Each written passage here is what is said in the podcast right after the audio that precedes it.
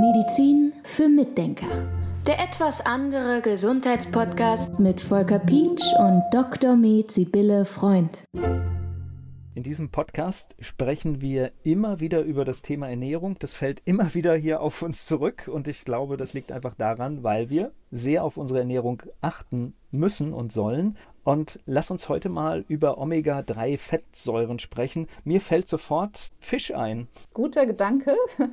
Genau, das ist richtig, da kommen die her. Gerade nochmal zu der Ernährung, über die wir reden. Ich hatte letztens einen Patienten, der sagte mir, ich habe ja nie auf meine Ernährung geachtet und jetzt gucke ich mich mal so um und auf einmal stelle ich fest, es gibt ganz viele Leute, da tut sich ja total viel, da kann man ja richtig viel verändern an der Gesundheit, wenn man die Ernährung verändert. Deshalb möchte ich das jetzt gerade nochmal nachschieben. Ja, das macht wirklich richtig, richtig, richtig viel aus, wenn man die Ernährung ändert. Und ich glaube, ganz ehrlich, wenn jeder sich so richtig um seine Ernährung kümmern würde und um seine Psyche, dann wäre ich fast arbeitslos. Also das sind zwei so mega wichtige Faktoren. So. Okay, das jetzt ist das Ziel, an dem wir arbeiten, dass genau. Du arbeitslos wirst. Das ist das, genau. So, und bei der Ernährung, ja, spielen die Omega drei Fettsäuren so eine große Rolle. Wir sind ja evolutionsmäßig so aufgewachsen, dass wir ganz, ganz früher, ich frage mich nicht, in welchem Zähnen oder wie die heißen, Pliozän, was weiß ich, diese ganzen alten Zeiten da. Aber wir haben als Menschen ganz, ganz lange an Gewässern gelebt, aus denen wir uns Fische geholt haben. Das war wohl mit ein Grund, weshalb sich unser Gehirn so gut entwickeln konnte.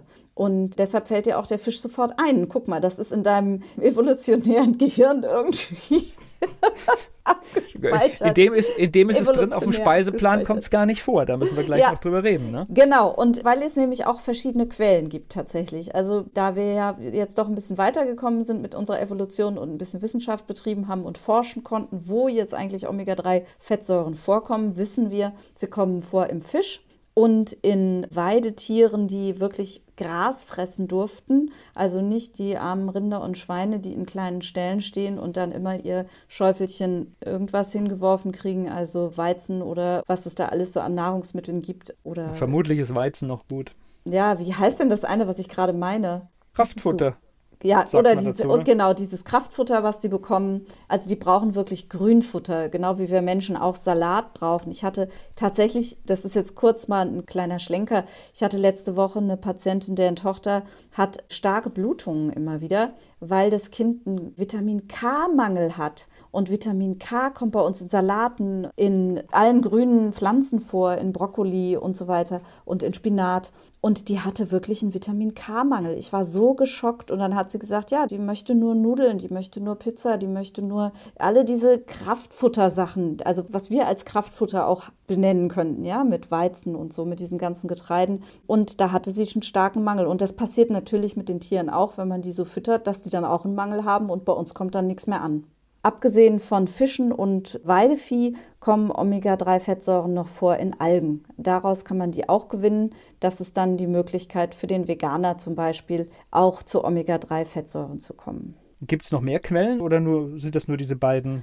Also das sind die Quellen für die Omega drei Fettsäuren, die eben E P A und D H A heißen. Das sind tierische Omega drei Fettsäuren. Es gibt noch die anderen Omega drei Fettsäuren. Das sind die pflanzlichen Omega drei Fettsäuren. Die kommen in Nüssen vor, die kommen in Kürbiskernen vor, in Sojaöl, in Rapsöl, in Leinöl, Hanföl, Olivenöl, Avocado. Also da gibt es auch diese anderen Omega drei Fettsäuren. Aber die haben nicht so eine hohe Relevanz für mich jetzt in der Praxis, weil die nicht so stark auf Entzündungsgeschehen und Konzentration und Psyche einwirken. Das machen eher E P A und D H A. Und die pflanzlichen Omega drei Fettsäuren, die haben wir doch noch häufiger. Viele Leute nehmen ja auch Leinöl. Das sieht man dann auch in den Blutbefunden. Die haben dann sehr hohe Werte. Leute essen eher mal Olivenöl. Aber gerade tierische Bioprodukte oder auch eben Algen kommen jetzt nicht so oft auf unserem Speiseplan vor. Und das ist wohl auch der Grund, warum eben gerade diese tierischen Omega drei Fettsäuren, und das ist eine wichtige Betonung, E P A und D H A in unserer Ernährung kommen so wenig vor und deshalb sind sie im Blut häufig viel zu geringen Mengen vorhanden, wenn ich die Patienten untersuche. Bevor wir sprechen, was macht das in unserem Körper, warum ist es gut? Ich sehe jetzt noch, es gibt Omega sechs. Was ist das dann? Omega sechs Fettsäuren sind quasi so die Gegenspieler von Omega drei. Die kommen vor in ganz vielen üblichen Produkten, also in Ölen, da kommt es vor im Sonnenblumenöl, im Distelöl, Weizenkeimöl, Maiskeimöl. Dann kommen die auch vor in Fleisch, Eiern, Milchprodukten, Wurst und Speck. Da sind auch Omega sechs sehr viel drin. Und je weniger die natürlich auf Weide gelebt haben, die Tiere, umso mehr Omega sechs sind da drin. Das ist so ähnlich wie bei uns auch. Also wenn man jetzt einen Menschen anguckt, der ja dann von diesen Tieren lebt, wir haben alle Omega drei Fettsäuremangel. Da sind wir das, wieder beim Mangel, ne? Ja. Das ist, aber was bedeutet das? Das ist ja immer die Frage. Das ist ja das, wo wir hinwollen. Wenn ich jetzt einen solchen Mangel habe, es sind eigentlich immer zwei Fragen. Was bedeutet es und wie merke ich es erstmal überhaupt? Ja, es ist übrigens wieder ein Balance-Thema. Ich komme auch mal wieder darauf zurück.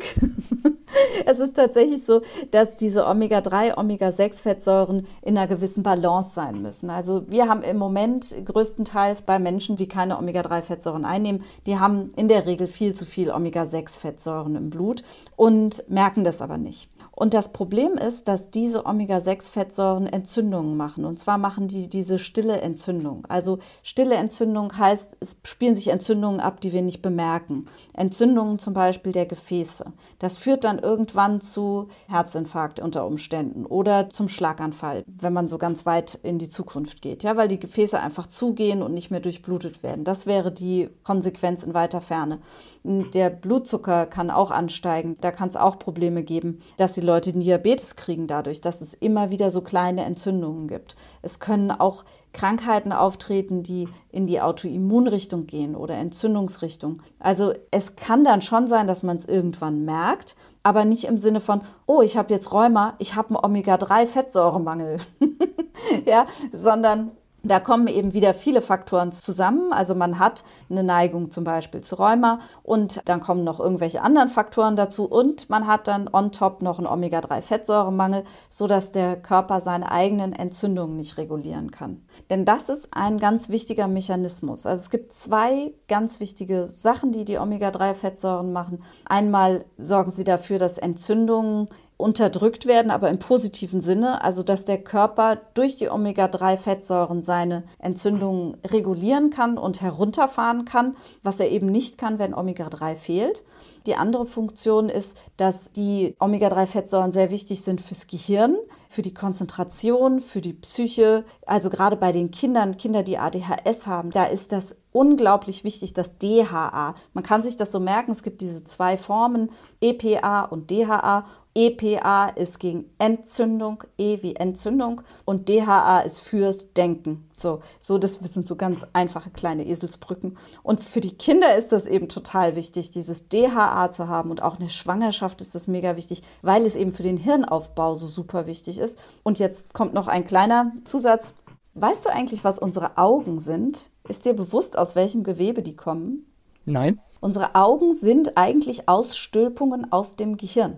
Und das bedeutet, also evolutionsbiologisch, und das bedeutet, dass die Augen auch ganz abhängig sind von Omega drei Fettsäuren. Also gerade die Netzhaut braucht D H A. Es ist unglaublich wichtig für die Netzhaut, damit die gut funktionieren kann.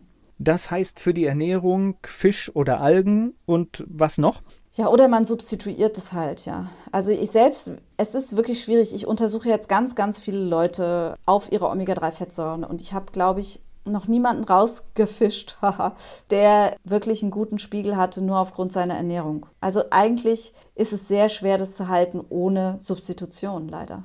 Ist wahrscheinlich auch wieder bedingt, Fisch wird viel gezüchtet und dann könnte ich mir vorstellen, dass da auch nicht mehr so viel drin ist an Nährstoffen, wie es früher mal war. Ja, und es gibt halt auch nicht so viele Leute, die wirklich viel Fisch essen. Dann sehe ich auch noch das Problem, dass Omega drei Fettsäuren nicht so hitzestabil sind. Das heißt also, wenn wir den Fisch jetzt braten oder ganz doll verarbeiten, dann gehen die auch kaputt irgendwann. Und wenn mir jetzt diese Omega drei Fettsäuren oder Omega sechs, heißt es dann auch Fettsäuren? Ja. Wahrscheinlich, ja. Wenn mir die fehlen, dann sehe ich das bei einer Untersuchung des Blutes? Ja, die Omega sechs Fettsäuren werden dir sehr wahrscheinlich nicht fehlen, aber die Omega drei Fettsäuren werden dir fehlen und da misst man einen Index, den kann man übers Blut messen und dann weiß man, dass man da ein Ungleichgewicht hat und dann muss man entsprechend substituieren. Es gibt noch so ganz interessante Indikationen, also abgesehen davon, dass jeder Omega drei Fettsäuren zu sich nehmen sollte. Grundsätzlich gibt es noch ein paar Indikationen, und zwar ganz besonders wichtig ist es natürlich bei Herzerkrankungen, Blutdruckproblemen, diese ganzen Herzschwäche, Herzrhythmusstörungen, also diese ganzen Herzgeschichten, dafür ist es sehr wichtig. Und bei natürlich, wie ich vorhin auch schon so ein bisschen angedeutet habe, wenn Entzündungsprozesse da sind, so wie Rheuma, Allergien oder Asthma, Neurodermitis, Schuppenflechte, Multiple Sklerose, so Autoimmunerkrankungen, Morbus Crohn, Autoimmunerkrankungen der Schilddrüse. Diese ganzen Entzündungsprozesse, die können alle kontrolliert werden von Omega drei Fettsäuren, die sind da ganz wichtig. Und für die Makuladegeneration, die altersbedingte, ist es auch ein wichtiger Faktor. Kinder mit A D H S habe ich schon erwähnt. Für die Gedächtnisleistung sind Omega drei Fettsäuren essentiell. Gegen Demenz, bei der Demenzentwicklung, wenn man den Eindruck hat, jemand fängt an, eine Demenz zu entwickeln, auf jeden Fall Omega drei Fettsäuren geben. Und bei Schwangerschaftsdepressionen ist es übrigens, finde ich, ganz interessant, auch noch eine Option. Und wenn beim prämenstruellen Syndrom, das haben ja jetzt sehr viele Frauen, dass vor der Periode dann es zu Depressionen kommt, zu Angststörungen, Konzentrationsstörungen, Bauchschmerzen und so weiter, Kopfschmerzen, Brustschmerzen. Und da kann man es auch noch einsetzen. Das finde ich auch noch ganz schön zu wissen eigentlich, ja. Also das heißt dann aber nicht einsetzen in dem Sinne, dass man Omega drei Fettsäuren in dem Moment nimmt und dann für einen Tag, sondern wenn jetzt eine Frau zum Beispiel darunter leidet oder wenn wir einen Patienten haben, der hat Probleme mit Entzündung, da muss man das natürlich dauerhaft nehmen. Und um mal so eine Dosis zu nennen, da sagt man ungefähr, liegt man bei zweitausend Milligramm pro Tag für Erwachsene. Medizin für Mitdenker. Der etwas andere Gesundheitspodcast mit Volker Pietsch und Doktor med. Sybille Freund.